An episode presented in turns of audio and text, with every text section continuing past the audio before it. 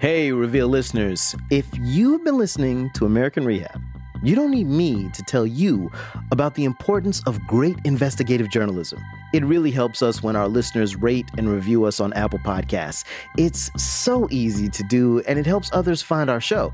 So, we've got a bonus for the next 200 people who review us Reveal tote bags. Like our t shirts, they're simple and elegant, dark blue with the word facts written across the front in bold type. So here's what you got to do text the word review to 474747, and we'll give you instructions on how to get one while supplies last. Again, text the word review to 474747. You can text stop at any time, and standard rates apply. And when you leave the review, if you want to tell them that Al Letson is your all-time favorite host, I mean, I'm not I'm not going to be mad at that. Thank you so much for your review on Apple Podcasts. It makes a huge difference.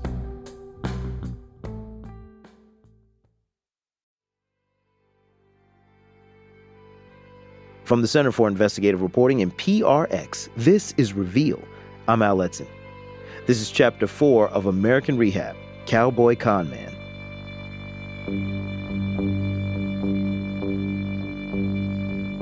I'm here with Reveal Shoshana Walter. Show has been investigating drug rehabs that send people to work and keep all their pay.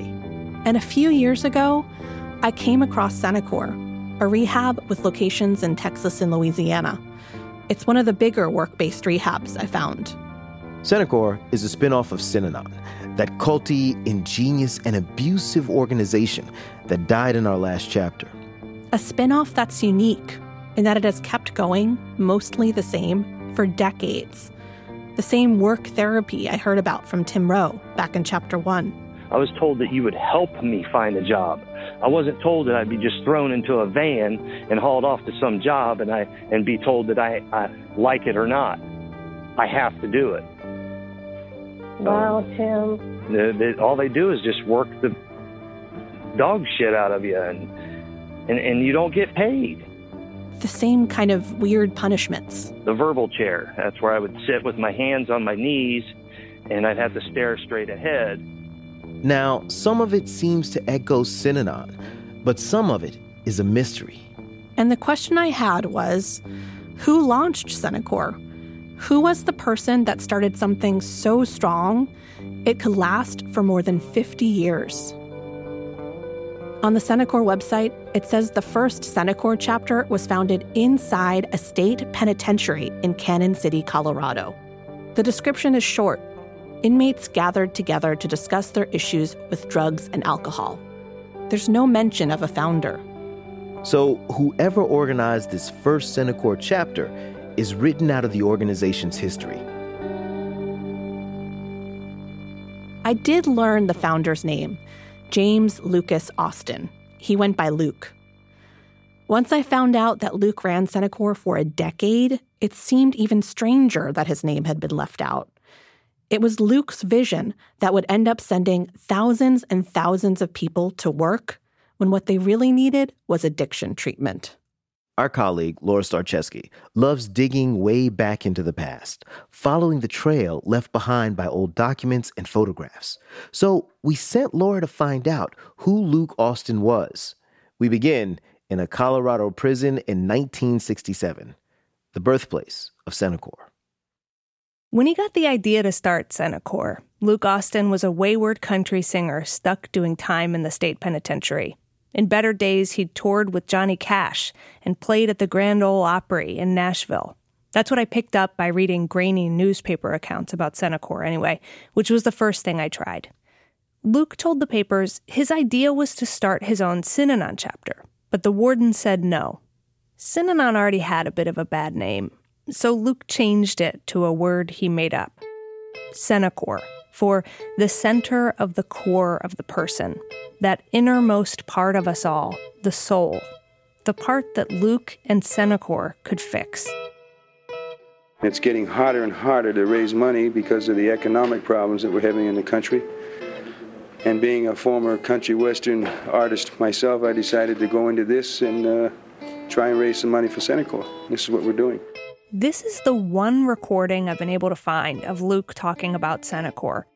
It's from a Houston local TV broadcast, a little spot about the Cenikor Band from 1974. In one shot, there's this huge tour bus with Luke Austin and Country Kingdom USA painted on the side. In a room inside a Cenikor building, a few band members fiddle with their instruments. Luke talks to the camera with a cigarette burning down in one beefy hand. He's wearing a silver chain around his wrist and a chunky turquoise ring.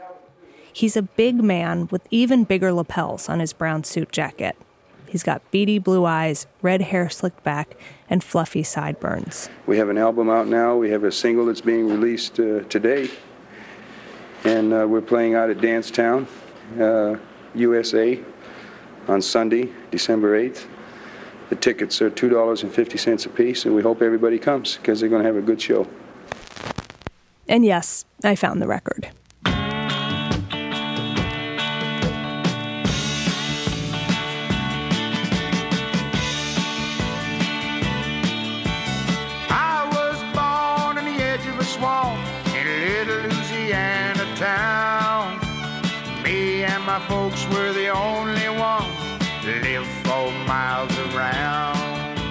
This song is called Louisiana Swamp Man.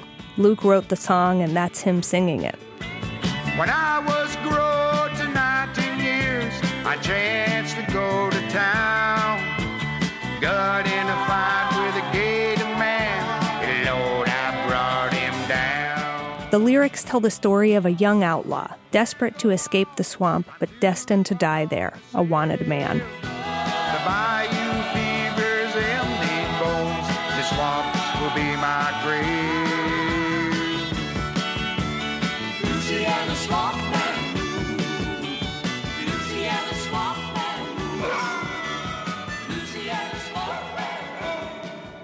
The next thing I did was request Luke's prison records. The Colorado State Archive sent me two pages scanned from an old logbook. Luke had been convicted of assault with a deadly weapon in 1966.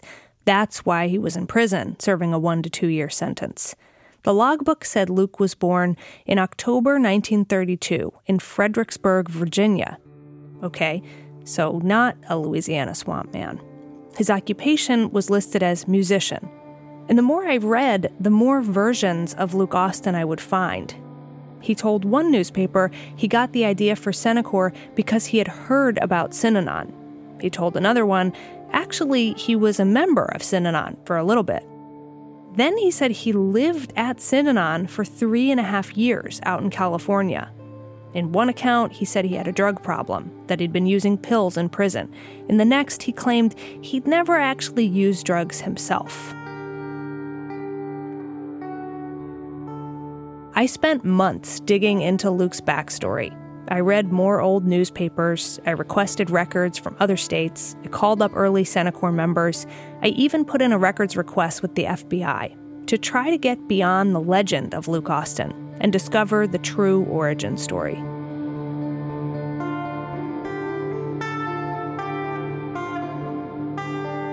Here's what I found Luke Austin was actually born in Keene, New Hampshire, so he was a New Englander, not a Southerner. Luke was born on October 7, 1931. I mention the day because in some of the records I found, he tweaked the day or the year. His real name was James Sanborn Thompson Jr., so Luke's birthday was a fake, his hometown was a lie, his name was an alias. Next, his criminal record. I got prison records from Colorado, Nevada, and Massachusetts. Luke started serving time when he was 18 years old. He was sent to a military prison camp for stealing cigarettes and beer when he was a private in the Air Force. He was dishonorably discharged. He was arrested eight times by the time he was 21, mostly for drunkenness over and over and stealing a truck once. And he was pretty much continuously in prison for the next 20 years. As I pieced together charge after charge, crime after crime, prison after prison, I saw a pattern. First, Luke was always begging for a guitar in letters he wrote to prison officials. I had an actor read a few excerpts. August 2nd, 1952. Deputy Superintendent. Mr. J.J. Dacey. Norfolk, Massachusetts. Dear Sir, I know you may get angry at me, but if you understood how I feel, then I know you'd see your way clear to let me have the one thing that is almost a part of me my guitar. I've prayed night after night for the Lord to let you see your way clear to let me have it. I am a good guitarist. I am not a beginner. Please do this one thing for me. April 5th, 1962. Captain Orville Jackson, Senior Captain. Sir, I thought perhaps I might be able to explain a few things in writing better than talking with you. I believe you know and understand how much I want to be able to play guitar again, and how much it means to me. The fact that because I've been in trouble so much is the reason I never became a big success. All in all, I've made a mess of my life, completely.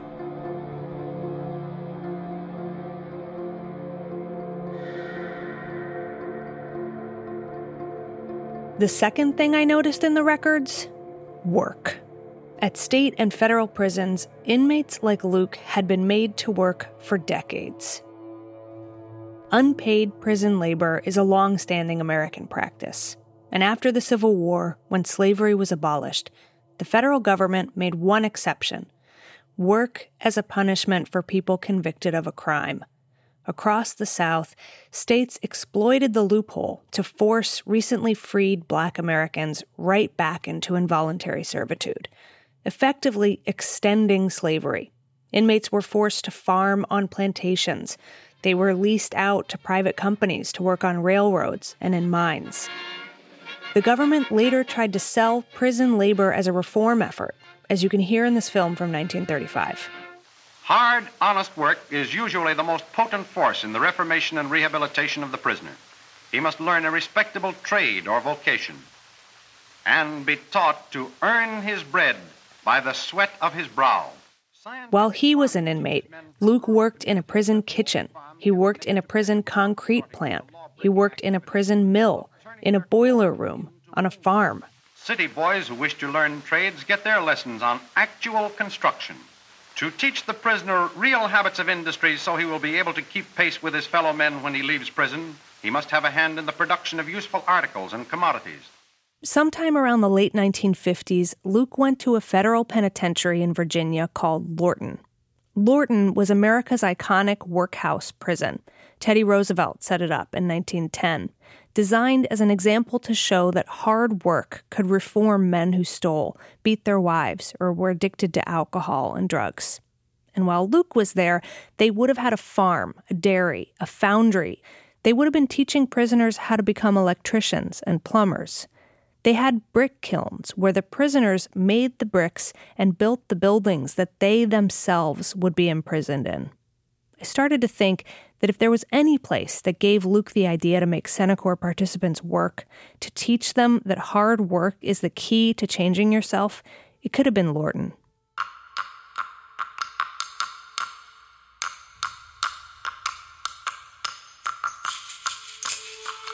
Luke could get violent when he was angry, inside prison and when he was out. But he didn't seriously hurt anyone until the summer of 1961 one night in Las Vegas, after drinking two quarts of gin with some friends and his girlfriend, Luke thought he saw one of the friends embracing her. According to prison records, he stabbed his girlfriend once in the shoulder, and then he stabbed the man to death. Luke got a sentence of 10 years to life in the Nevada State Prison. Floated up from my unconscious mind to my conscious mind it was about Luke. It was in that prison where Luke met our old friend Candy Latson, one of the original members of Synanon. God damn, I ain't thought about that boy in years. And, and, and, and I could see him with cowboy boots on, jeans, red hair, guitar. Candy had been invited into the Nevada State Prison to start a Synanon chapter for inmates. The first time Candy Latson saw the inside of a jail, he was 19 years old and hopelessly addicted to narcotics. Now 29, Latson hasn't taken so much as aspirin since joining Synanon six years ago. He is now a regular and welcome visitor at Nevada's State Prison. He carries with him into these cell blocks an idea that crime, like dope, is an addiction, and that both are an addiction to stupidity. CBS News' Charles Kuralt covered this new idea that Synanon could help people who use drugs and people who committed crimes. Kuralt interviewed Candy on his show, The 20th Century. Well, these things that you discuss in the prison aren't really the kind of things inmates usually talk about, are they? How do you get through to them? How do you make them talk about things they never talked about before? Most guys in prison, they kind of got an image, you know. Um, you know, I've done time a couple of times, and uh, I've been arrested about 30 times, and uh, they know me and I know them. The same little, you know, walk and talk that they do in jail was the same walk and talk I did while I was in jail. And um, we relate more as human beings. Like, I don't have no. That's where Luke became a member of Synanon, not out in California, but inside a prison. Uh, would you please tell me what is uh, the Synanon game? It was Candy who taught Luke how to play the game, that group therapy born at Synanon. And I'll tell it to you like this At Synanon, they say you're as sick as your secrets. So you're trying to pop that secret. It's like a bug. You're trying to pop that poison out of there, drain some of it off. With Candy as his teacher, Luke soaked in all the behavior modification techniques that Synanon used. And inside that prison, just as he was supposed to be using the rules and tools of Synanon, working to confront his past, his drinking, the murder he'd committed, Luke started to weave a new persona. He claimed he'd been friends with Elvis Presley, and in 1961, he wrote a letter to a gossip magazine called Screen Stars, asking for help from his old friend Elvis. This time he explained he was a musician from Tennessee. He said he'd met Elvis in Memphis. Luke wrote I've had to go through hurt, longing, disappointments, tragedy, and finally prison to really be free. I've found something, more than a new way of life. It's something greater that I can't even explain. I know that with God's help, I've been molded into a man with something worthwhile in life to really strive for. I'm going to come out of here and make the long climb back. In 1964, just three years into his possible life sentence for stabbing a man to death, Luke was released from prison. But he didn't make the long climb back just yet.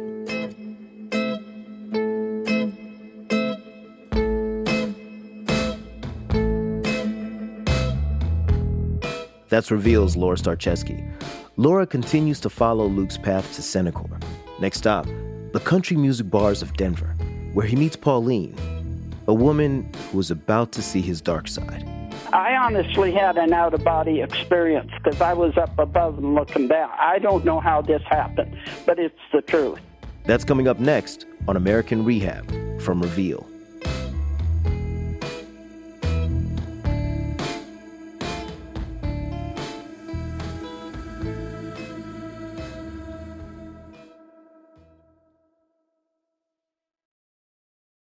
Reveal is brought to you by the University of Virginia and the Sacred and Profane podcast. We often hear it's not polite to bring up religion, but we lose so much when we don't talk about religion. Sacred and Profane is a podcast that isn't afraid to tackle religion. Next up, the long standing problem of discriminatory policing against religious and racial minorities in France. Sacred and Profane is produced by the Religion, Race, and Democracy Lab at the University of Virginia. Catch season two wherever you listen to podcasts. Support for Reveal comes from Blinds.com. Transforming your home into even more of a sanctuary is easy and affordable with Blinds.com. They make it simple to shop top quality blinds, shades, and interior shutters from home with easy online ordering and free shipping. Blinds.com has helped millions of homeowners through the process, and they guarantee the perfect fit whether you DIY or have them install everything for you. Go right now and see how much you can save at blinds.com. Rules and restrictions may apply.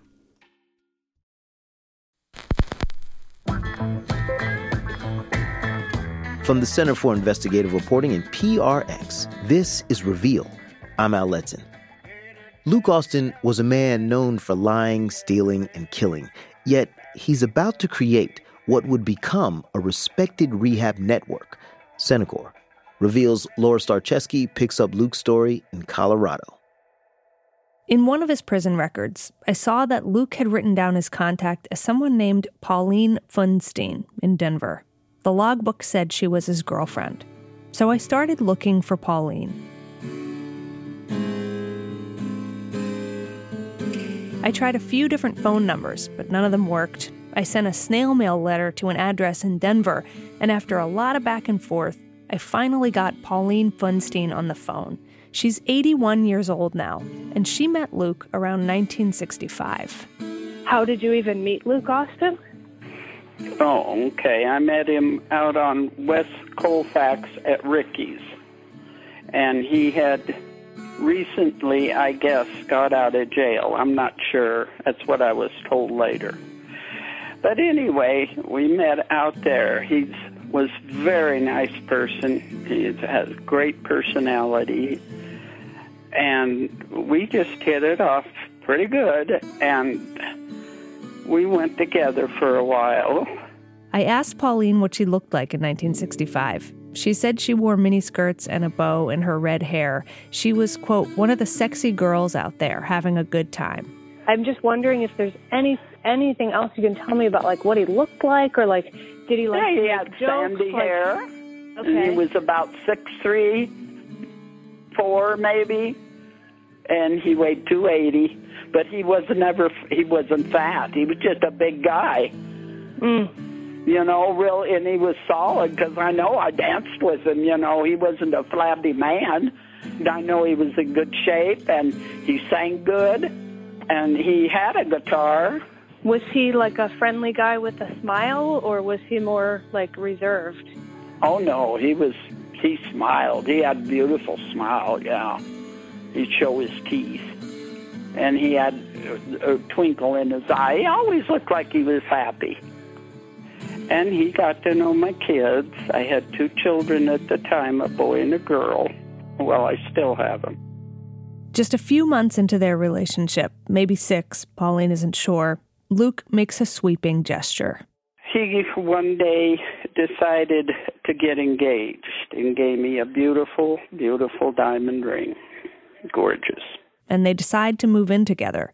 So Luke brings some of his stuff over in boxes. One night there was a bunch of papers and stuff sitting there and stuff and little trinkets, and I started going through them, and then I found this article that said he went to prison for killing a man over his wife or girlfriend. I can't remember what she was, but he had attacked this man had attacked his girlfriend and when Luke got to him he just beat him to a pulp. This was the guy Luke stabbed to death in Las Vegas. The man hadn't actually attacked Luke's girlfriend, according to his prison record. He just embraced her. But details aside, It scared me. And I told him, I says, you know, I'm going to give you your ring back, and I'm not going to be engaged, but we'll be together. But I have to get to know you a lot better. I've got two children. Long story short, he just grabbed me under my chin. He's a huge man. And he just picked me up under my chin, and he said, let's get this straight. If I can't have you, no one will and he set me back down and walked out. And I went, whoa. Now that scared me. she says her jaw hurt for a month after that. Later that day, Pauline ran into a friend who told her that Luke was out looking for her, and he had a gun with him. And I thought, where in the hell did he get a gun? That's what everybody else wanted to know. Where did he get the gun? And I said, well, what kind was it? And they said, a small one. Well, I had a 22 short gun that was way, way up in the back of my closet. In fact, I'd forgotten about it. It was so far back.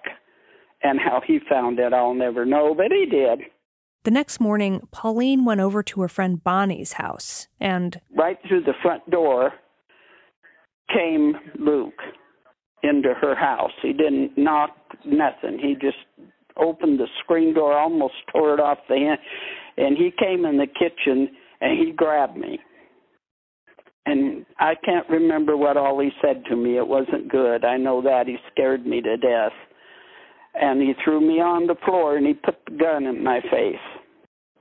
You're And he- kidding. this is Oh, yeah. terrible. This was not what I was expecting you to to to tell well, me. Well, this is the truth. I still got witnesses. And uh I pulled myself up into like a sitting position. And he said, Look at me. And I said, No. He said, Look at me or I'll shoot you. And I put my head down between my knees and he shot me in the back of the head. What?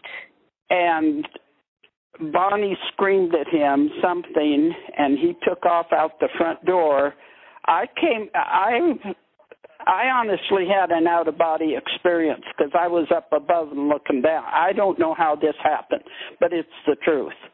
And when I told Bonnie what I heard, she said you couldn't have heard it because you were on the floor, gone.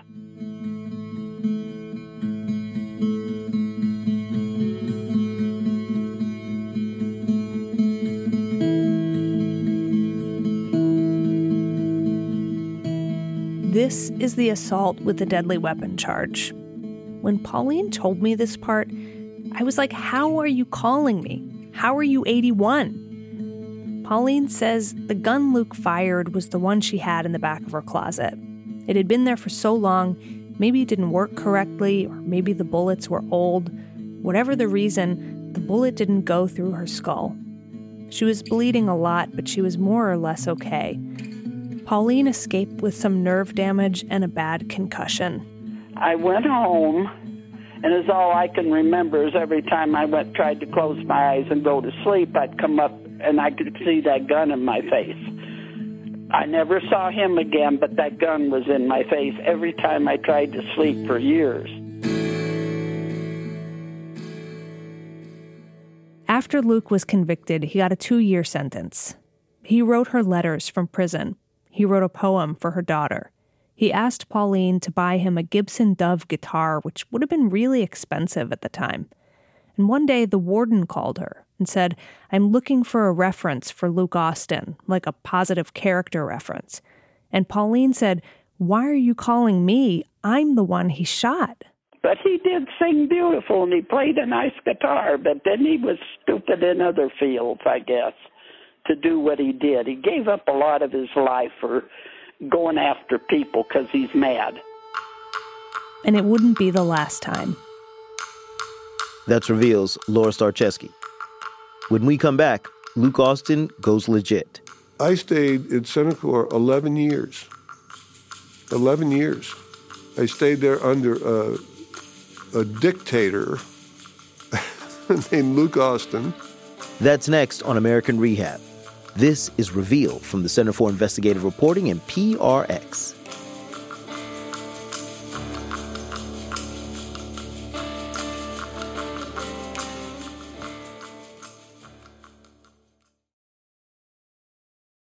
From the Center for Investigative Reporting and PRX, this is Reveal. I'm Al Letson. We're back with the final chapter in the story of Luke Austin, a criminal and wannabe country western singer who founded Cenikor. Before the break, we heard about Luke shooting his girlfriend Pauline and landing back in prison, but he wouldn't stay there long. His reveals Laura Starcheski. Luke would end up serving only about 14 months at the Colorado prison. In his prison file, there were a couple photographs. First, a mugshot dated 1966, after he shot Pauline. In this photo, his lips are parted, almost like there's an invisible cigarette hanging out of the side of his mouth. His prison work shirt is baggy and wrinkled. His hair is greased back into a ducktail. He has a receding hairline and big ears. A little placard hangs around his neck that says Colorado State Pen. Luke looks mean, like a lackey for the mob you'd see in an old movie. And then there's this other beautiful old silver gelatin print in the prison file, dated 1967. Luke's not wearing his prison work shirt anymore. He's got a suit and a skinny tie with a little embroidered design on it, Not sure where he got the outfit while he was in prison, but his hair is combed forward. It looks soft, there's no grease in it. His gaze is lifted slightly upward. He's smiling just a bit. And if this was the only photo you ever saw of Luke Austin, you'd think he were a preacher or a missionary. He looks like a man with a higher purpose. So, what happened between 1966 and 1967, the times these two photos were taken? Luke founded Cenikor. The very first Cenikor chapter inside the Colorado State Prison had a core group of 26 men and a waiting list of more than 100. That's according to a Cenikor booklet I found from the early days of the organization. The booklet is Luke's Cenikor Manifesto. It's like a handbook.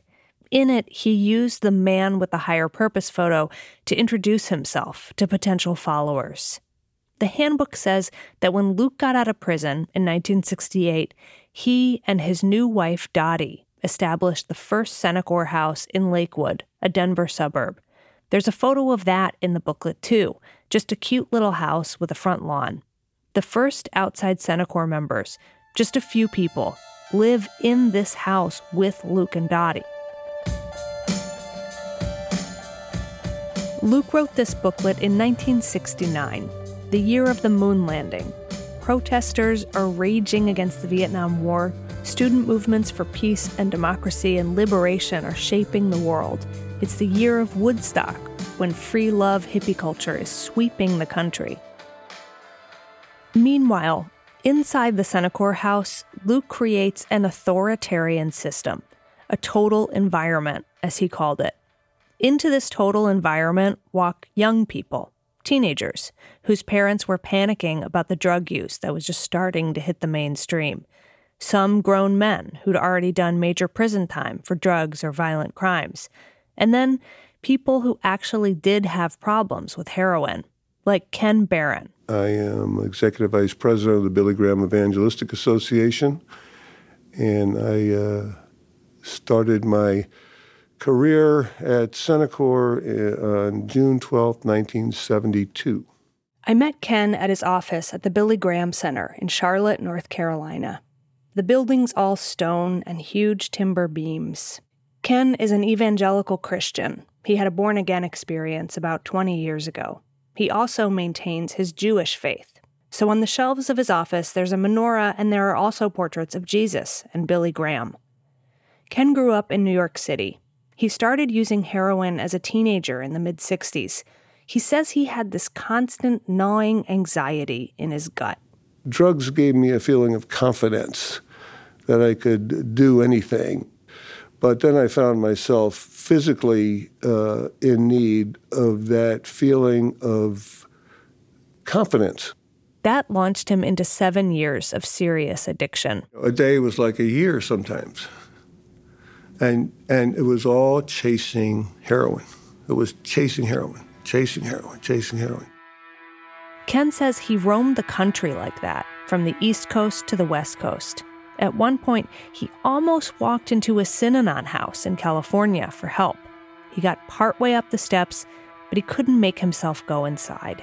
He wasn't ready to quit. The fear of pain uh, from withdrawal is absolutely overwhelming the fear of sickness. It's like somebody getting inside of you and taking control of you.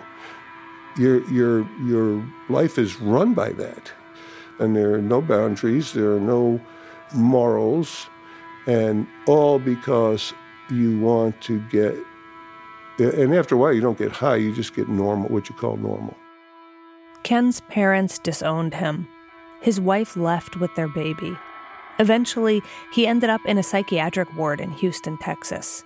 At the time, prisons and psych wards were just about the only options for people using heroin, besides Synanon.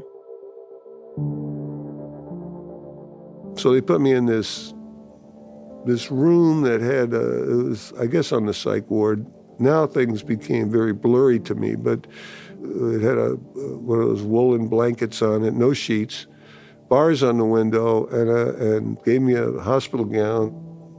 And I looked out the window at uh, the highway that went by the hospital in Houston. And I remember asking myself, how can these people live normally? As I'm watching the cars and I'm imagining the people in the cars and families and people going to work, I said, I, I just can't imagine being able to do that. I, I've, I've lost touch with how to do that. Ken did detox and got discharged, but he still needed help. He hadn't really dealt with his addiction. He headed to Colorado, and on June 12, 1972, Ken left the outside world and entered Cenikor. I can't remember what I was even wearing. Uh, this purple pair of bell-bottom jeans. crazy. It was crazy. My hair was long. By this time, Luke Austin had moved Cenikor from his own house to an old industrial bakery. Luke and the early members had torn out the huge ovens and set up dorm like rooms upstairs. I remember saying I would stay there at least, I would stay there three months. That was it. I, I would have this figured out. I stayed at Cenikor 11 years. 11 years. I stayed there under a, a dictator named Luke Austin. He walked strong, he carried himself, strong personality. Luke and Dottie kept everybody in line with almost exactly the same rules and tools used at Synanon. No drugs, no alcohol, no acts or threats of physical violence. They play the game three nights a week, circling up in folding chairs, getting into it, and yelling and screaming for hours sometimes, just like the participants. In Luke's total environment, anyone who breaks the rules is, quote, rewarded with distasteful and humiliating chastisement, in the words of the handbook. Punishments like getting your head shaved or sitting in a so called idiot chair with a sign around your neck that says, I'm stupid, please help me. Another rule everyone had to work, even in the early years when Ken Barun first got there.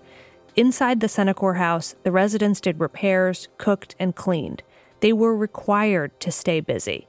And outside the house, Luke was tinkering with the program, trying to make money and coming up with different Cenikor businesses. The participants did landscaping. They built rabbit hutches. They built sawhorses and sold them at Safeway for $4.95. They called the work industries, and the money went to Cenikor. And then we bought a truck, a big 18 wheeler.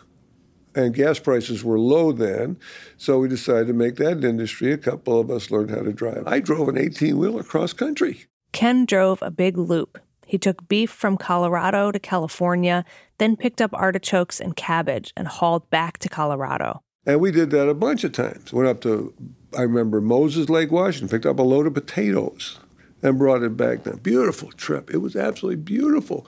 But we still maintained this Cenikor environment with us. Nobody would go drink, nobody would cuss. You know, we would we would monitor ourselves pretty well. The landscaping business was called Cenikor the Earth and You. They had a custom van shop, a Cenikor run Chevron gas station. They got food donated, buildings donated, which the participants fixed up themselves. By the early 70s, Luke had expanded the program. He added a facility in Houston, Texas, in an abandoned hospital. He bought an old Masonic temple in Long Beach, California. Luke had a vision Cenikor houses all around the country. This was the start of a movement. Some people say the mastermind behind it all was actually Luke's wife, Dottie, the woman he married right after he got out of prison.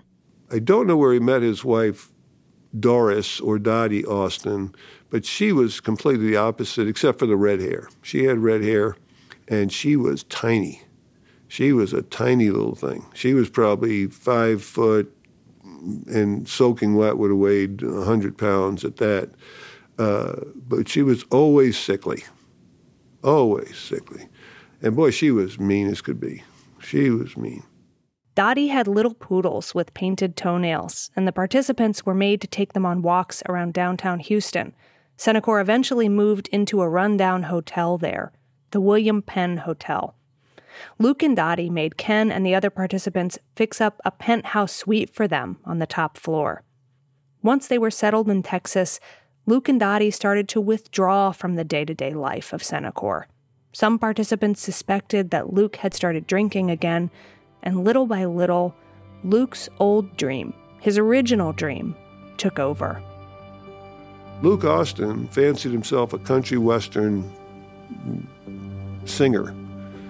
He actually, this is where it started to go wacko. He bought an old country western club on the south side of Houston, and we went in there and converted it, and we ran a country western nightclub serving booze. Cenikor's total environment was breaking down. We built this huge bar. We hired people. I was running the place, uh, not well. Luke named the bar Country Kingdom USA. He bought a bus, that one from the video I found. He started a band, hired a bunch of musicians. This is all with Cenikor money. I, have got to tell you, it's all Cenikor money that we're going out to raise, and he's doing these things. He, he recorded a, a song, and it, it was it's actually funny to think about it, but was sad. And we're watching this now. My my ex-wife, uh, my my second wife, Maria, was the accountant. She came into the program shortly after I did, but she was 16 years old when she came in. Oh my gosh, a teenager. Uh, yeah, she was real young. Maria lives in Las Vegas now. She met Ken inside Cenikor. I was just a rebellious teenager. I wasn't a drug addict. I didn't commit crimes. I was just a wild teenager, and my mother took me down there to meet the drug addicts to scare me. And I fell in love with the place. And when you were doing bookkeeping at Cenikor, you just taught yourself how to do that. I think I did.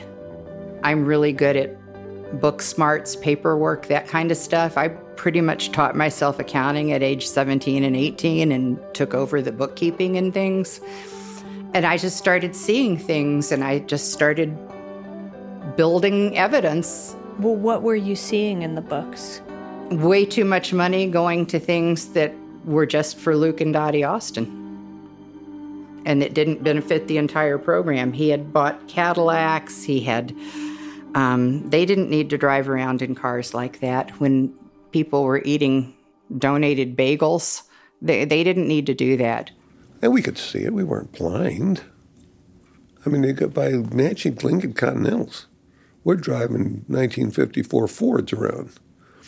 And he's wearing a big gold chain, and she was, you know, up in the, this eighth or seventh story penthouse that we built them. It was really nice.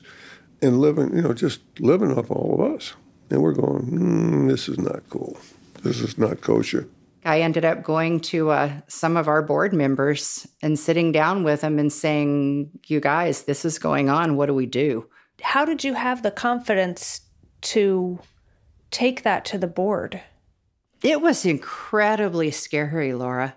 Luke had um, been inappropriate with a couple of the girls in the program, and I don't know to what extent, but I had seen it, I had heard about it, and it was kind of no one talked about it, and it was something that I was very aware of.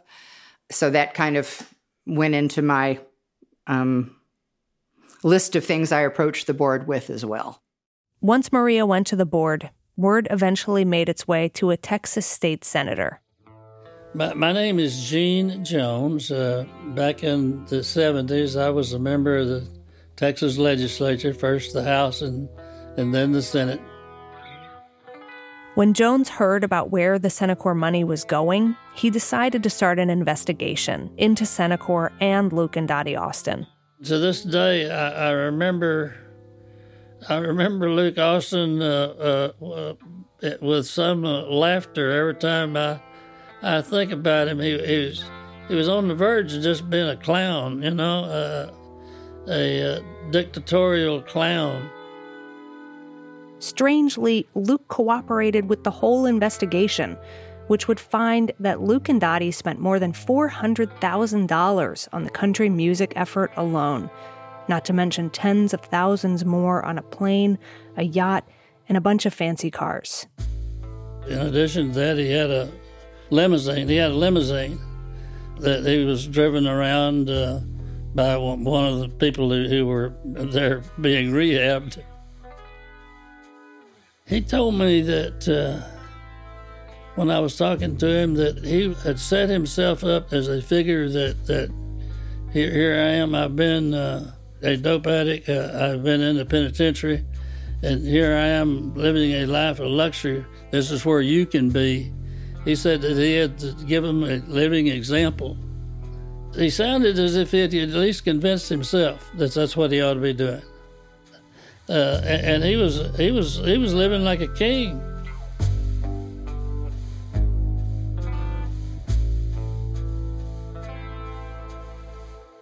Senator Jones published a report on his investigation in the winter of 1976. Luke was unofficially exiled to Arizona by the board, supposedly to think up some new ideas for Cenikor. Instead, he cheated on Dottie with a new girlfriend, and for some reason, Ken says, that was the last straw.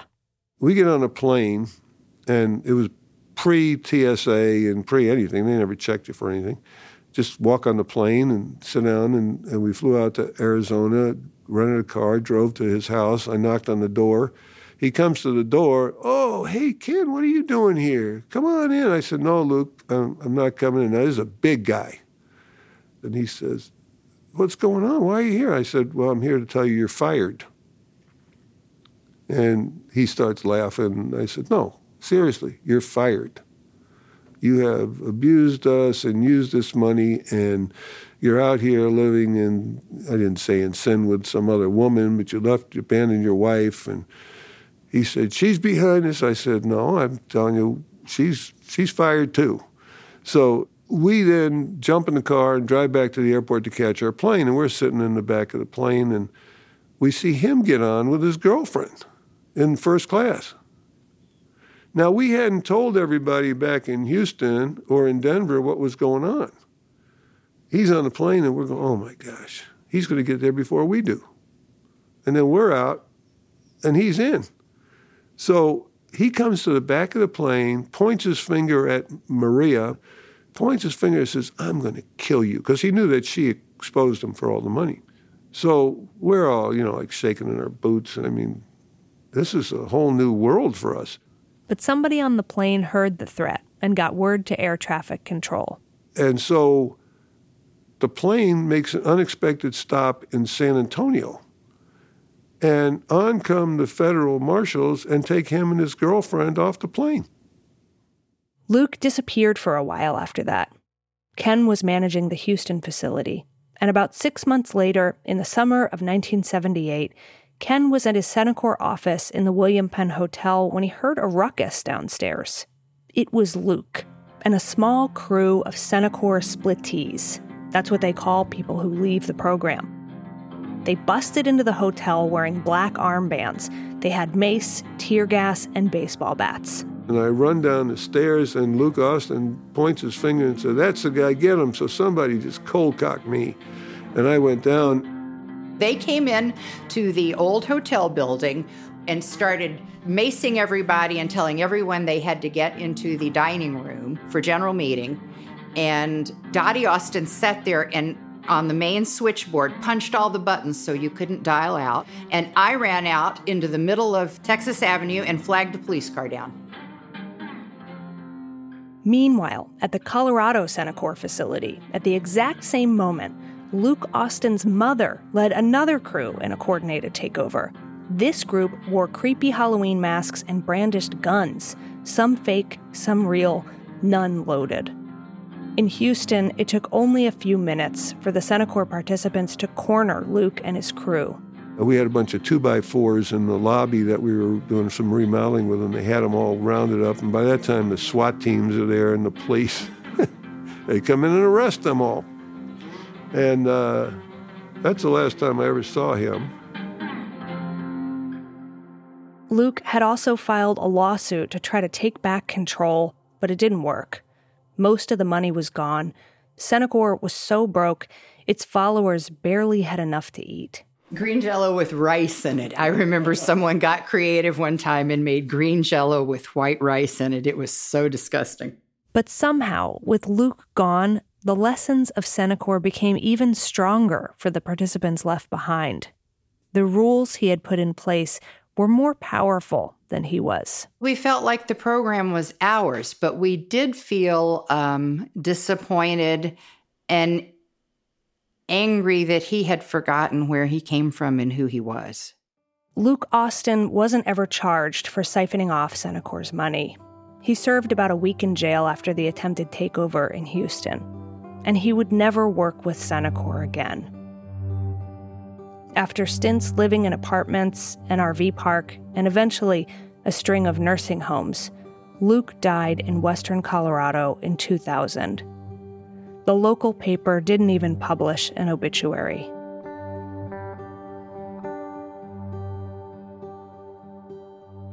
The ordeal almost killed Cenikor. But the heyday of 1980s capitalism was just around the corner, and a savior was on the way. I was glancing through your Cenikor booklet, and I liked the very first sentence I read. In all the years that Cenikor has been in business, rehabilitating lives, we have found that nothing works as well as work itself. Next time on American Rehab, Reaganomics, the war on drugs, and NFL football pads to the rescue. Dan Pastorini bullseye 26 times for 354 yards on the afternoon. See this cute little vial here? It's crack, rock cocaine, the most addictive form. The vast majority of folks that I deal with are basically bottom feeders. They're basically looking for the perfect welfare state where the do gooders take care of them.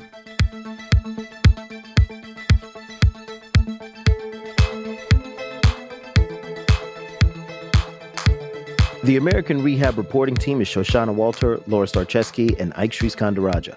Brett Myers is our editor. Kevin Sullivan edited this chapter. Laura is our lead producer, and she produced this chapter. Amy Julia Harris helped us report the story from the beginning and launch the project. We had additional editorial support from Narda Zacchino, Andy Donohue, and Esther Kaplan, and production help from WHYY in Philadelphia. Special thanks to Sarah Dalia, Corey Jones, Volker Jensen, Mooj Zadie, Charlie Kyer, Al Banks, Diana Martinez, and Caddy Donnelly, who was our voice of Luke Austin's prison letters. Fact checking by Rosemarie Ho. Victoria Baranetsky is our general counsel, and our production manager is Mwende Hinojosa. Our production team includes Najib Aminy, Catherine Miskowski, and Amy Mostafa. Our theme song is Lifeline by Jay Breezy, Mr. Jim Briggs, and Fernando, my man, Yo Arruda. They composed and performed all the music on American Rehab. Our CEO is Krista Scharfenberg. Matt Thompson is our editor in chief, and our executive producer is Kevin Sullivan. Support for Reveal is provided by the Reva and David Logan Foundation, the John D. and Catherine T. MacArthur Foundation, the Jonathan Logan Family Foundation, the Ford Foundation, the Heising Simons Foundation, the Democracy Fund, and the Ethics and Excellence in Journalism Foundation. Reveal is a co production of the Center for Investigative Reporting and PRX. I'm Al Letson, and remember, there is always more to the story.